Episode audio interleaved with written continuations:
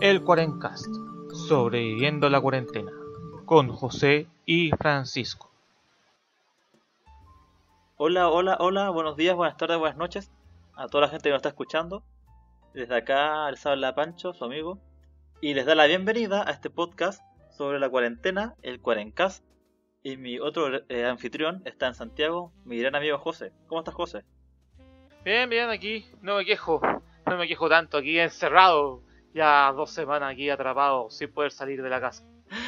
¿2 semanas? No, pues yo voy por la tercera semana, pues partimos casi al mismo tiempo.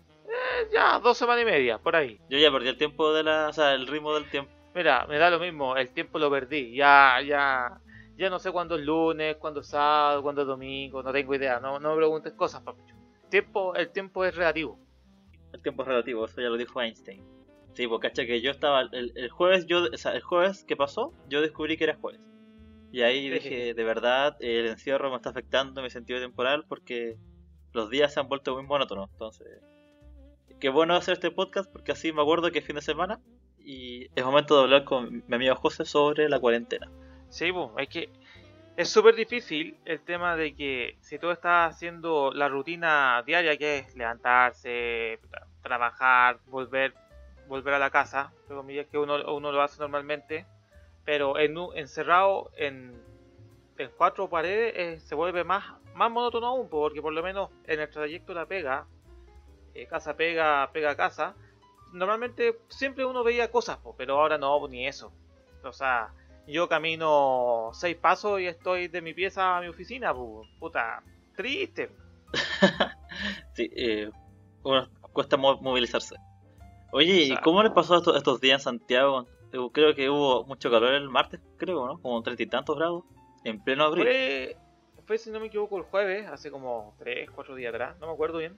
Jueves por ahí. Y sí, para ser abril, 34 grados, sí, brígido. Y aquí, sin ser capaz de ni siquiera ir a comprar un maldito helado, no, todo mal. Oh.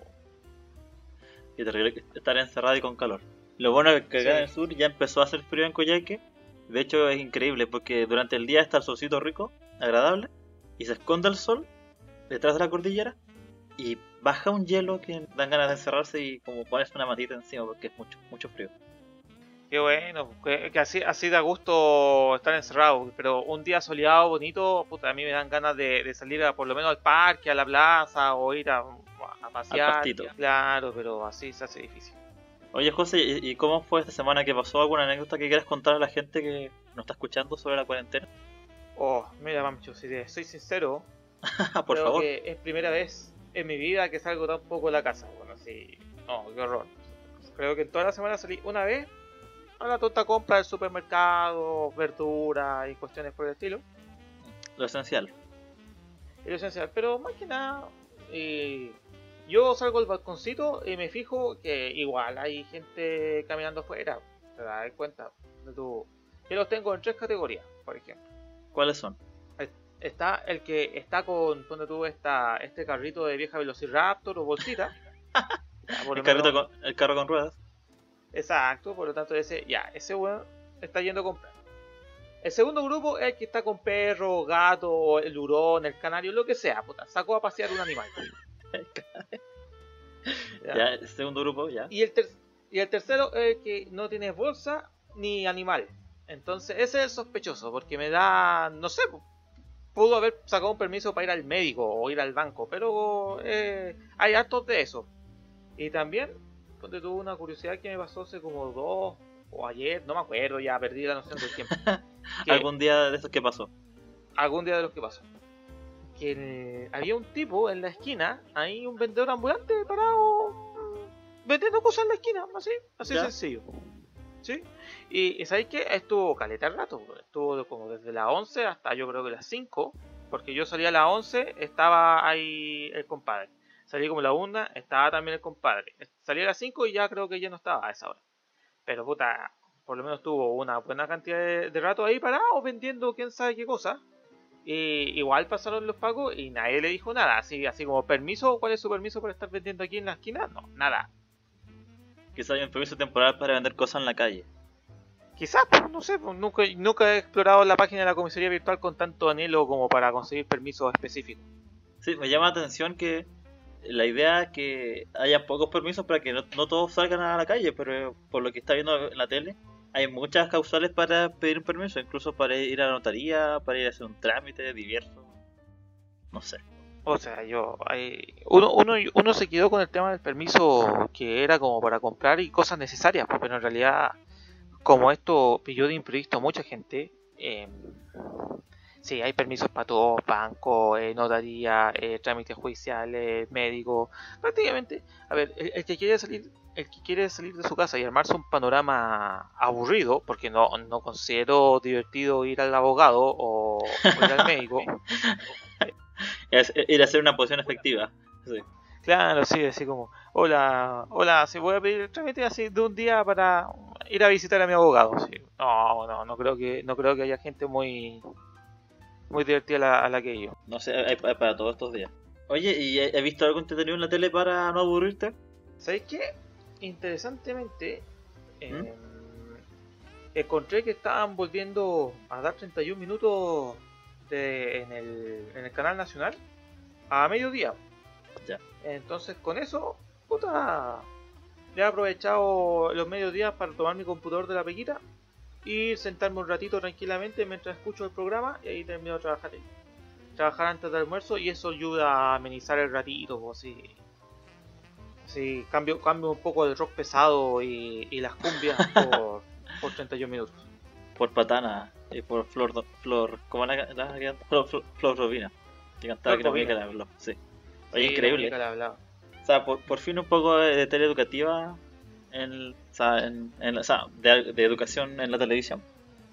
Gacha que está viendo, sí, que sí. 31 minutos les fue particularmente bien en México. ¿Tú cacháis de eso?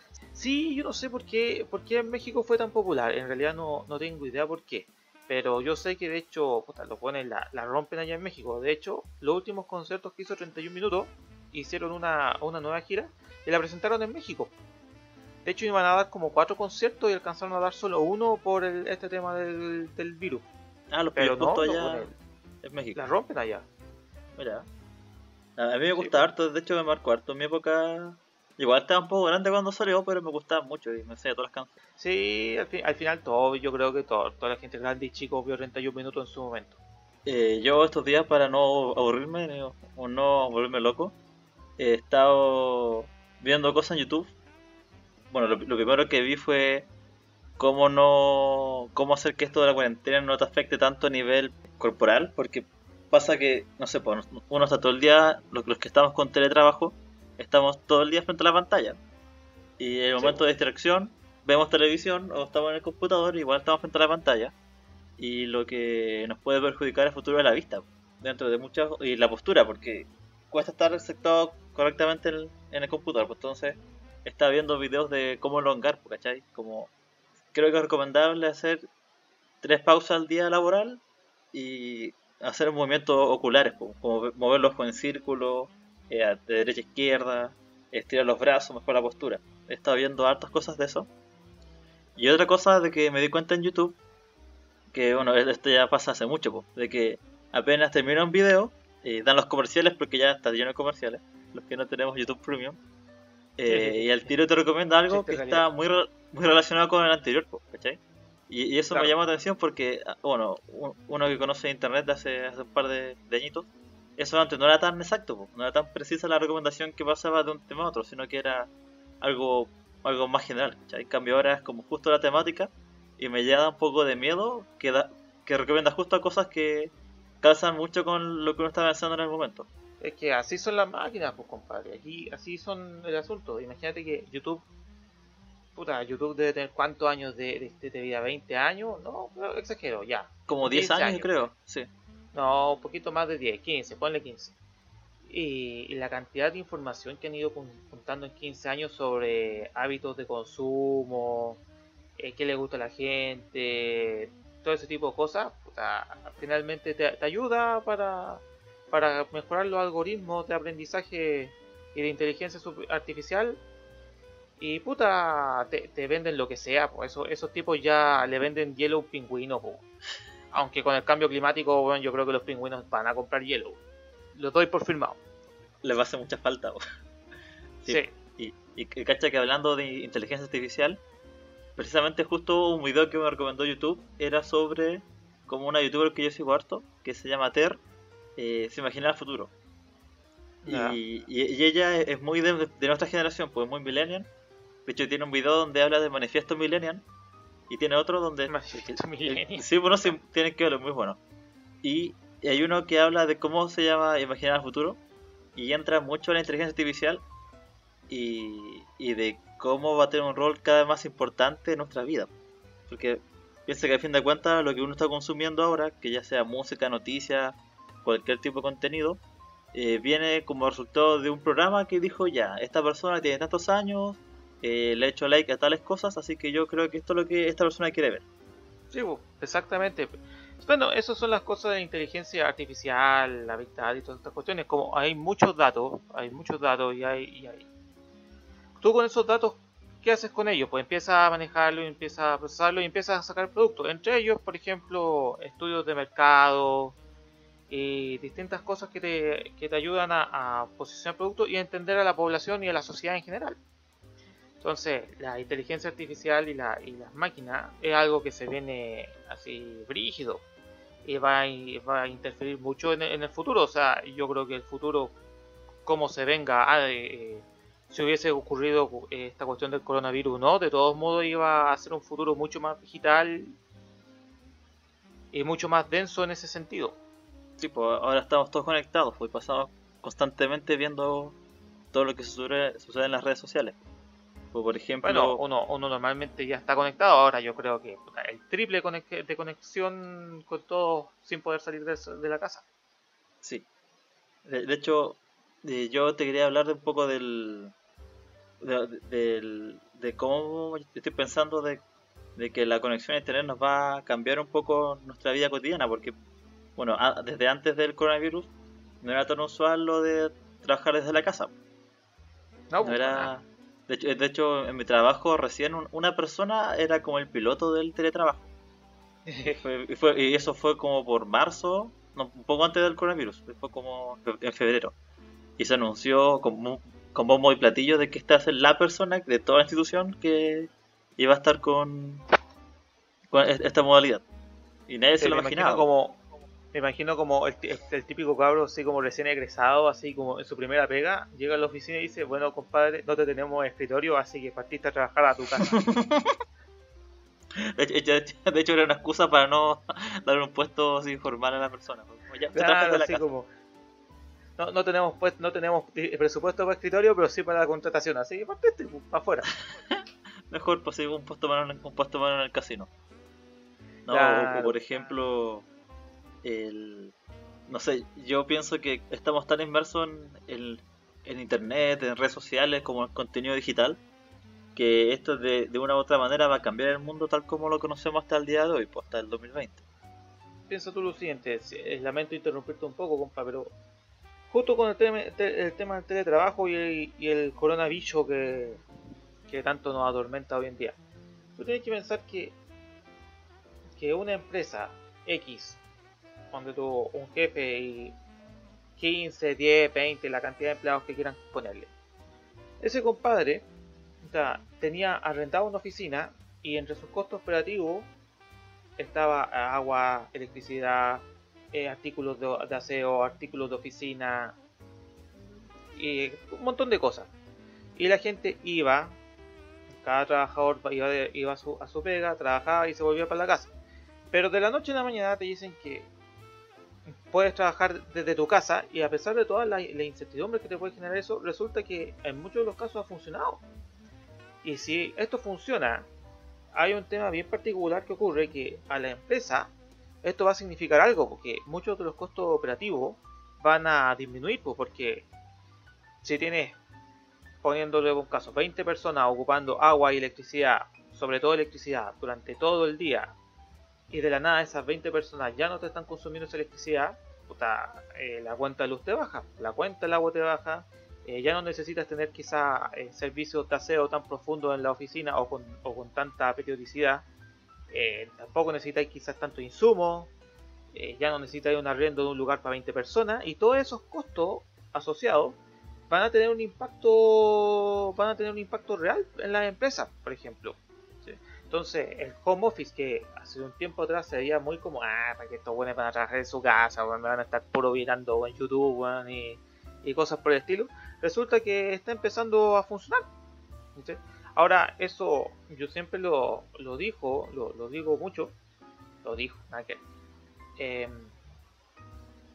que tiene un tema de que cuando el empleador empieza a hacer eso, el trabajador va a empezar a pagar los costos de ese consumo, porque finalmente no es que, si tú lo ves sistemáticamente, no es que se haya dejado consumir electricidad, sino que la electricidad se empezó a consumir en otro lado, que en este caso es la casa. Y por lo tanto, ¿a quién le van a cobrar la electricidad? Al trabajador. Al trabajador.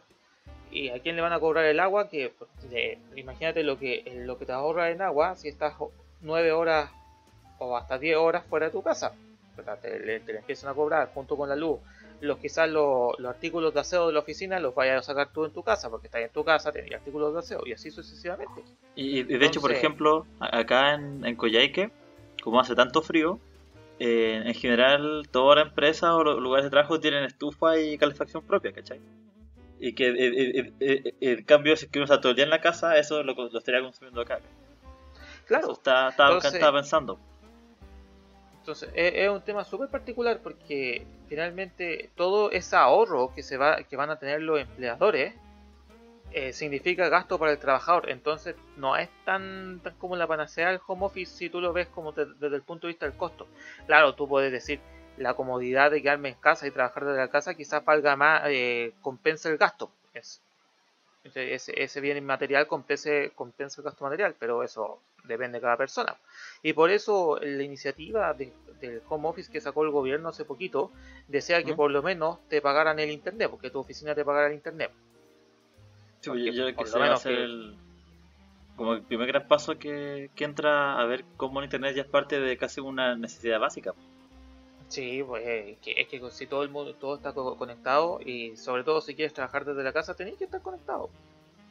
Sí, por tanto internet, o piensa ahora, no sé, por los estudiantes, ya sea de media o universitaria, que quizás no todos tienen acceso a internet, a planes que te permitan estar en clases virtuales, en contenidos virtuales, no sé, por mandar una prueba que dura 2 horas en internet, que igual consume harto.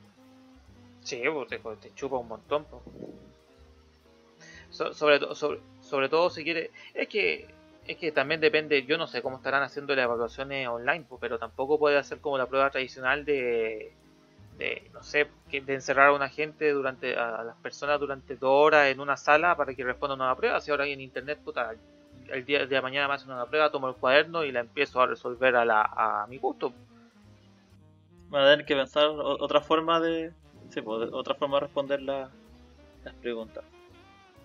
Estaba harto pensando cómo va a ser todos los cambios que van a ocurrir, po. Ya hemos hablado del teletrabajo, del futuro. Cacha que algo que, como esto de las redes sociales, que no me gusta tanto, que me di cuenta hace poco, es por ejemplo el impacto que tienen ya a nivel de la economía. Por ejemplo, ya tampoco sé qué había puesto, pero fue la semana que pasó, que el presidente de Estados Unidos puso un tweet que decía que se había como no sé si conversado o reunido con el presidente, el príncipe heredero de Arabia Saudita, y que este a su vez había conversado con el señor Vladimir Putin de Rusia. Otro gran pelagato que tiene un título en la universidad que fundé yo. Entonces ahí el tweet decía que habían acordado reducir en tanta cantidad la producción de barril de petróleo.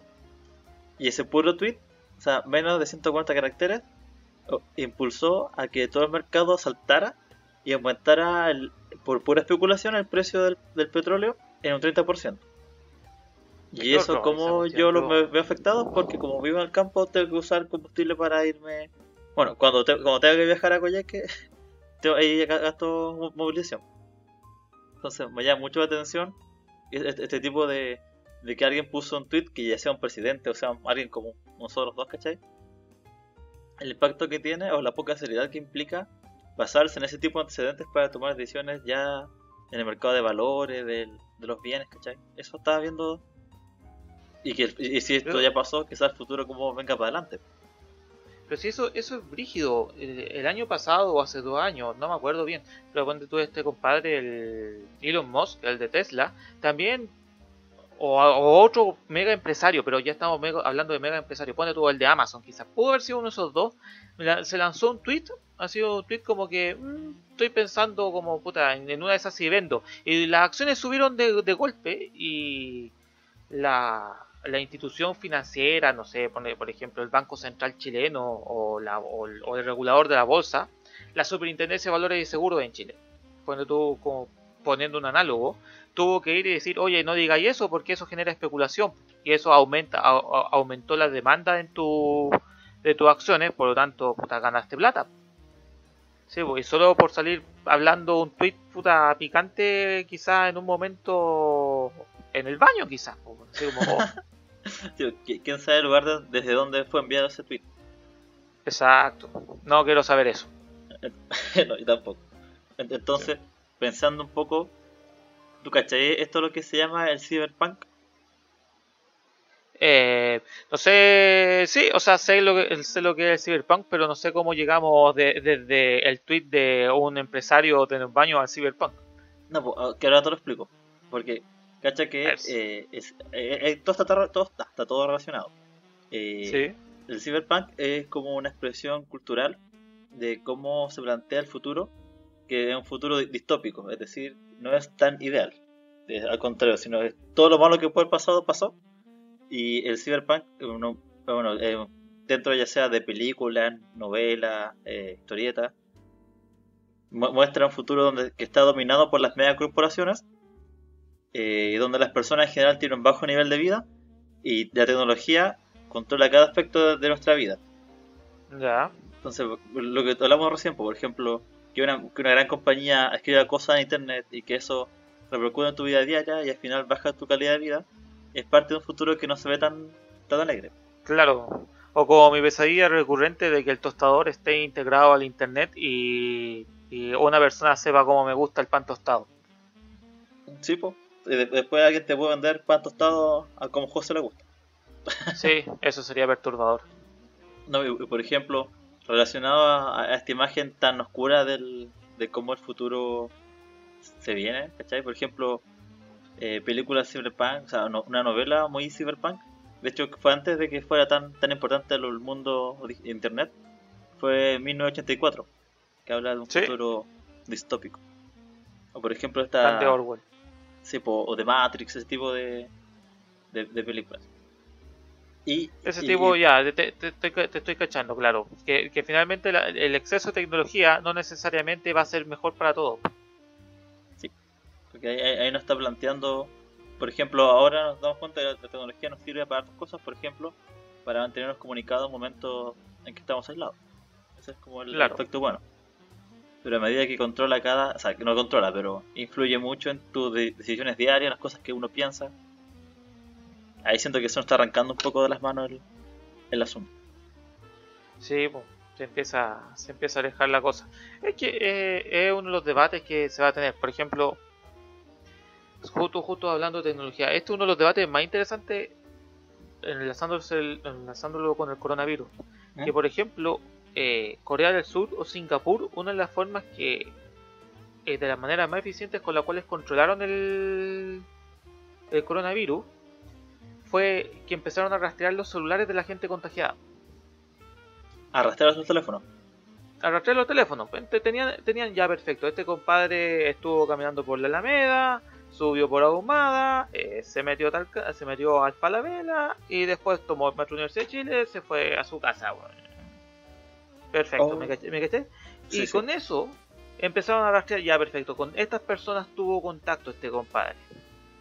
¿Sí? Estas personas estuvieron cerca. A estas son las personas que tenemos que ir a buscar. Oh. Pero y eso ya se puede hacer. Eso ya se puede hacer actualmente. Si tú tienes un celular, si tu celular constantemente, a ver, si tú lo tienes enlazado con Google, Google ya sabe tu ubicación. Google tiene tu ubicación. Ahora, el celular, como también va guardando en los metadatos los registros de a qué antenas se conectan, y las antenas están referenciadas están georreferenciadas, pues, y funcionan finalmente lo mismo que un GPS. Si el celular se conecta a más de 3 antenas, puedes determinar la ubicación de cada celular. Oh, es increíble eso. Ese nivel de información tenemos.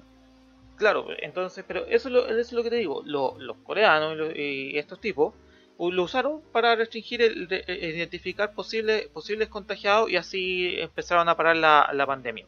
Pero eso también significa, desde el punto de vista de la privacidad, el tema de que, oye, puta, te están rastreando. Ahora te están rastreando en serio. Sí, pues estamos completamente vigilados. Claro, y te están diciendo, claro, era por un bien mayor porque es por la salud, pero puta, te están rastreando. Oye, me está dando un poco de miedo el tono de esta conversación, como que ya... Sí, nosotros queríamos... Quiero hacer una fe de ratas a los oyentes. Sí, exacto, fe de ratas. Cuéntanos. Intentábamos hacer algo más optimista, pero creo que nos fuimos en la ola negativa, loco. Sí. El encierro te afecta. Yo, de hecho, lo primero que hablamos cuando hicimos la reunión de pauta era... Hagamos algo que la gente lo motive y para estar mejor... este momento, pero no, creo que es bueno mirar un poco las cosas negativas que están e imaginar un futuro que puede que sea mejor.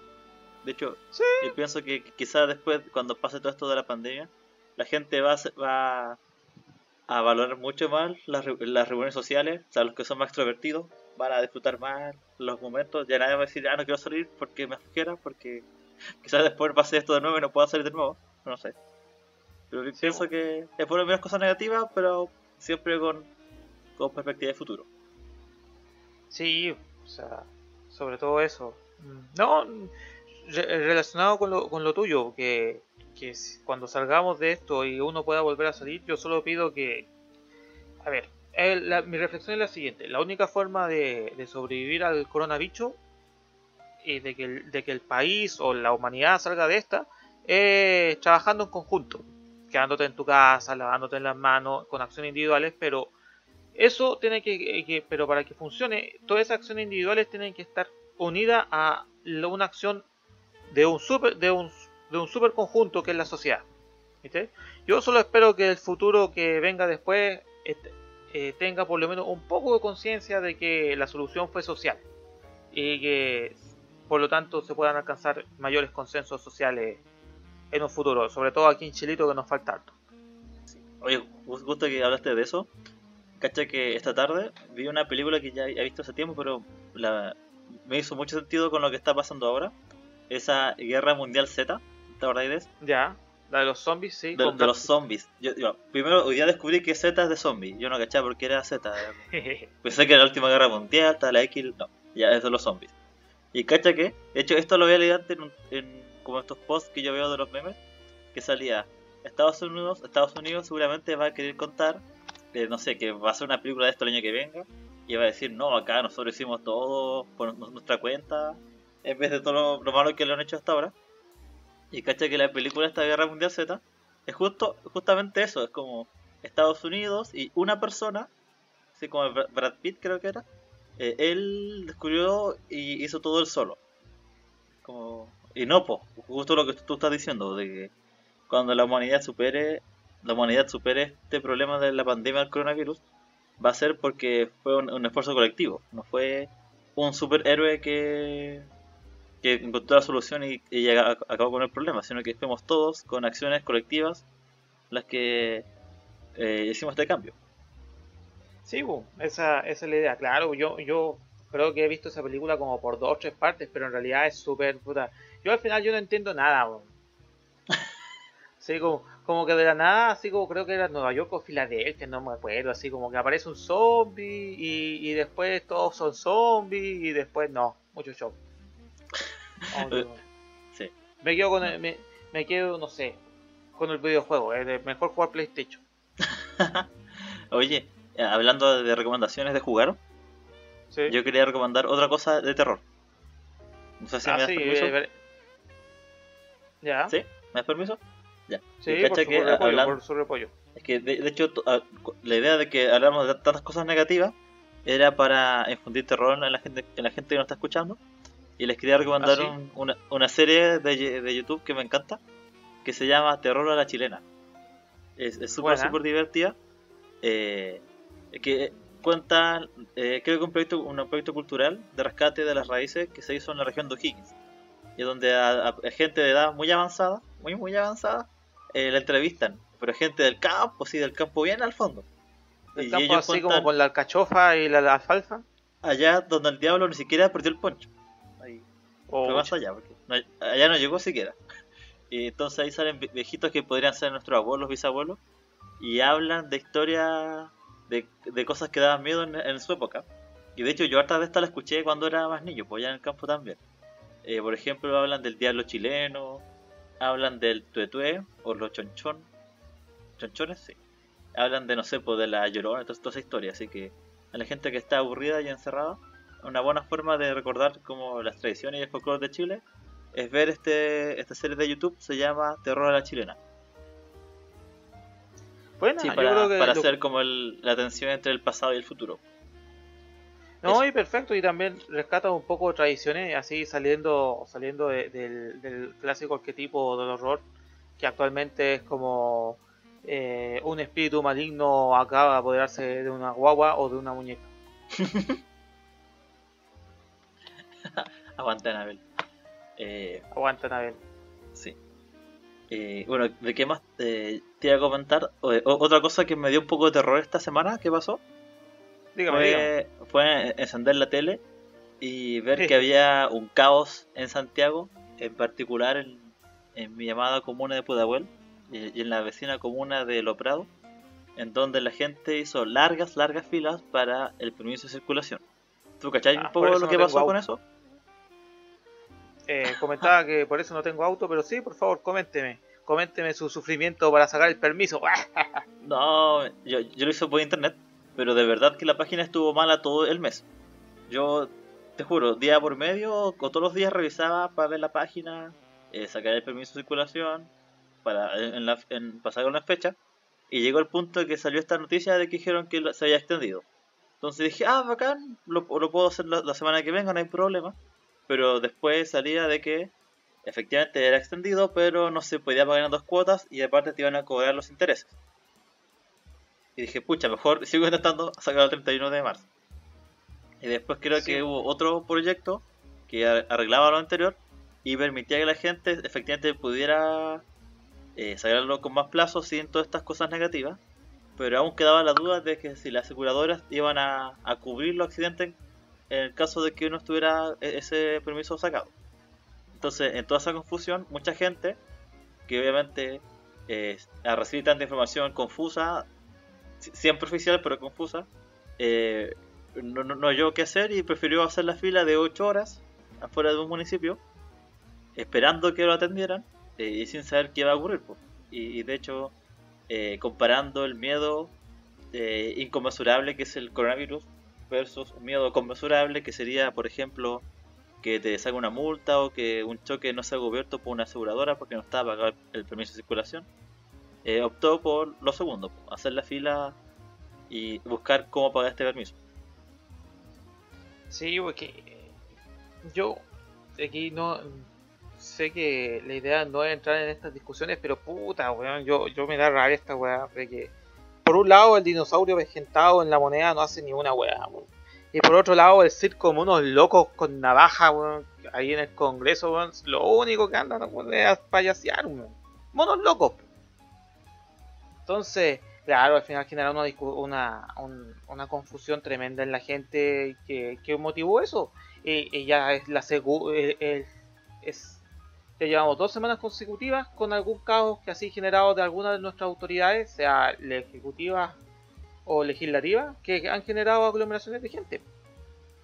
Entonces, a mí me empieza como a indignar cuando te están diciendo todos que no se aglomeren, no se junten gente, lávense la mano, todos los cuentos, quédense en su casa, pero tienen que ir a pedir la clave única, o B, tienen que ir a pagar el servicio de circulación. Puta, oye, de 7, pues, bueno, o sea, ¿cómo queréis que nos quedemos en las casas si no tampoco dais las facilidades tú, pues? Sí, y eran puras cosas que eran previsibles dentro de cierto aspecto. Si todo era previsible, si eso es el cuento. La gente, puta, normalmente paga el permiso de circulación la última semana de marzo, y por eso se habían habilitado el tema de las 2 cuotas hasta junio. Pero parece que este año no estaban las 2 cuotas para junio, ¿no?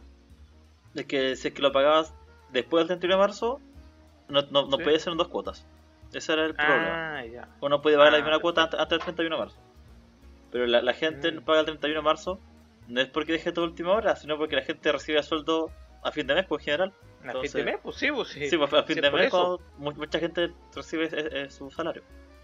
Claro, si ese es el tema, era muy predecible que si tú no extendías el plazo, dabas facilidades para hacer el trámite y se iba a formar la aglomeración. Entonces, eso es lo que da lata, porque la escasa capacidad de prever un problema. Pero bueno, no queremos amargar los oyentes con nuestro sufrimiento político. Sí, nuestra queja. Oye, pero ¿te puedo decir algo bueno de que ha ocurrido con mucha gente en cuarentena? Que de hecho lo hablamos un poco la semana pasada, que fue el retorno de la naturaleza. Creo que ahora ya hubo un tercer puma dando vueltas por Santiago. Chicureo, que aunque la gente de Chicureo no lo quiera, eso es colina, compadre. No piense, no crea que su paraíso ciútico es un lugar a todo trapo. Sigue siendo colina. Es una comuna de la provincia de Chacabuco. Sí, y colina la lleva, pero no Chicureo. No. Cacha que en internet estuvo una noticia falsa, lamentablemente falsa, de que Vladimir Putin había liberado pumas, o sea, leones y tigres en Rusia para que la gente respetara la cuarentena. Pienso que acá podrían hacer lo mismo. Podrían liberar pumas, pero la gente no haga fila y respeta la cuarentena. Sería una buena medida, quería yo. El problema es que al día siguiente, desde liberar el puma, te vas a acordar de que la gente tiene que pagar la manutención del auto, no sé, y va a terminar con gente saliendo cuando termina el toque queda a las 5 de la mañana para hacer un trámite y se va a topar con un puma, y después vamos a estar con la discusión sobre quién tenía derecho, o el puma o la persona. Así que no, prefiero que no. Sí, no quiero entrar en esa discusión porque yo prefiero el puma, pero no. Bueno, oye, pero, así ¿qué te pareció el capítulo de hoy día? ¿Te gustó? Bien, me parece bien. Ya, ojalá que a la gente igual les guste. Creo que ya estamos cerrando este capítulo de hoy día. Espero que les haya gustado mucho. Yo desde acá me despido, no tengo mucho más que decir. Aparte de recordarles que nos sigan en todas las redes sociales que tenemos. Estamos ¿en qué estamos, José? Estamos en Spotify y en Instagram, pero debo decirles que el community manager que contratamos... ¿Ya? Es bien como es un verdadero desastre, así que es como un viejito de 80 años que apenas está cachando cómo funciona esta tecnología. Sí, como cuando Homero Simpson estaba hiper obeso y estaba trabajando así con una escoba. Ese es nuestro community manager. Así de mal, así que el Twitter es lo que más se mueve, pero se mueve poco, y el Instagram pueden ir a visitarlo, pero está vacío. No les puedo decir nada más que al respecto de ahora. Pero nos pueden escuchar en SoundCloud, Spotify y y un montón de cosas de podcast. Sí, la idea es que busquen en internet el Cuarencast y ahí nos va a encontrar, porque creo que no hay más cosas con ese nombre. Somos los únicos. Por lo menos el correo Gmail era el único.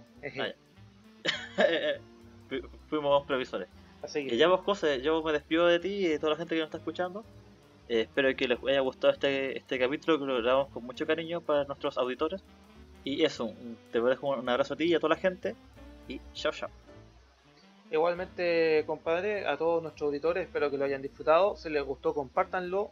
Si quieren comentar en nuestras pobres redes sociales y con nuestro community manager Callampa, también pueden decir, escribir lo que quieran.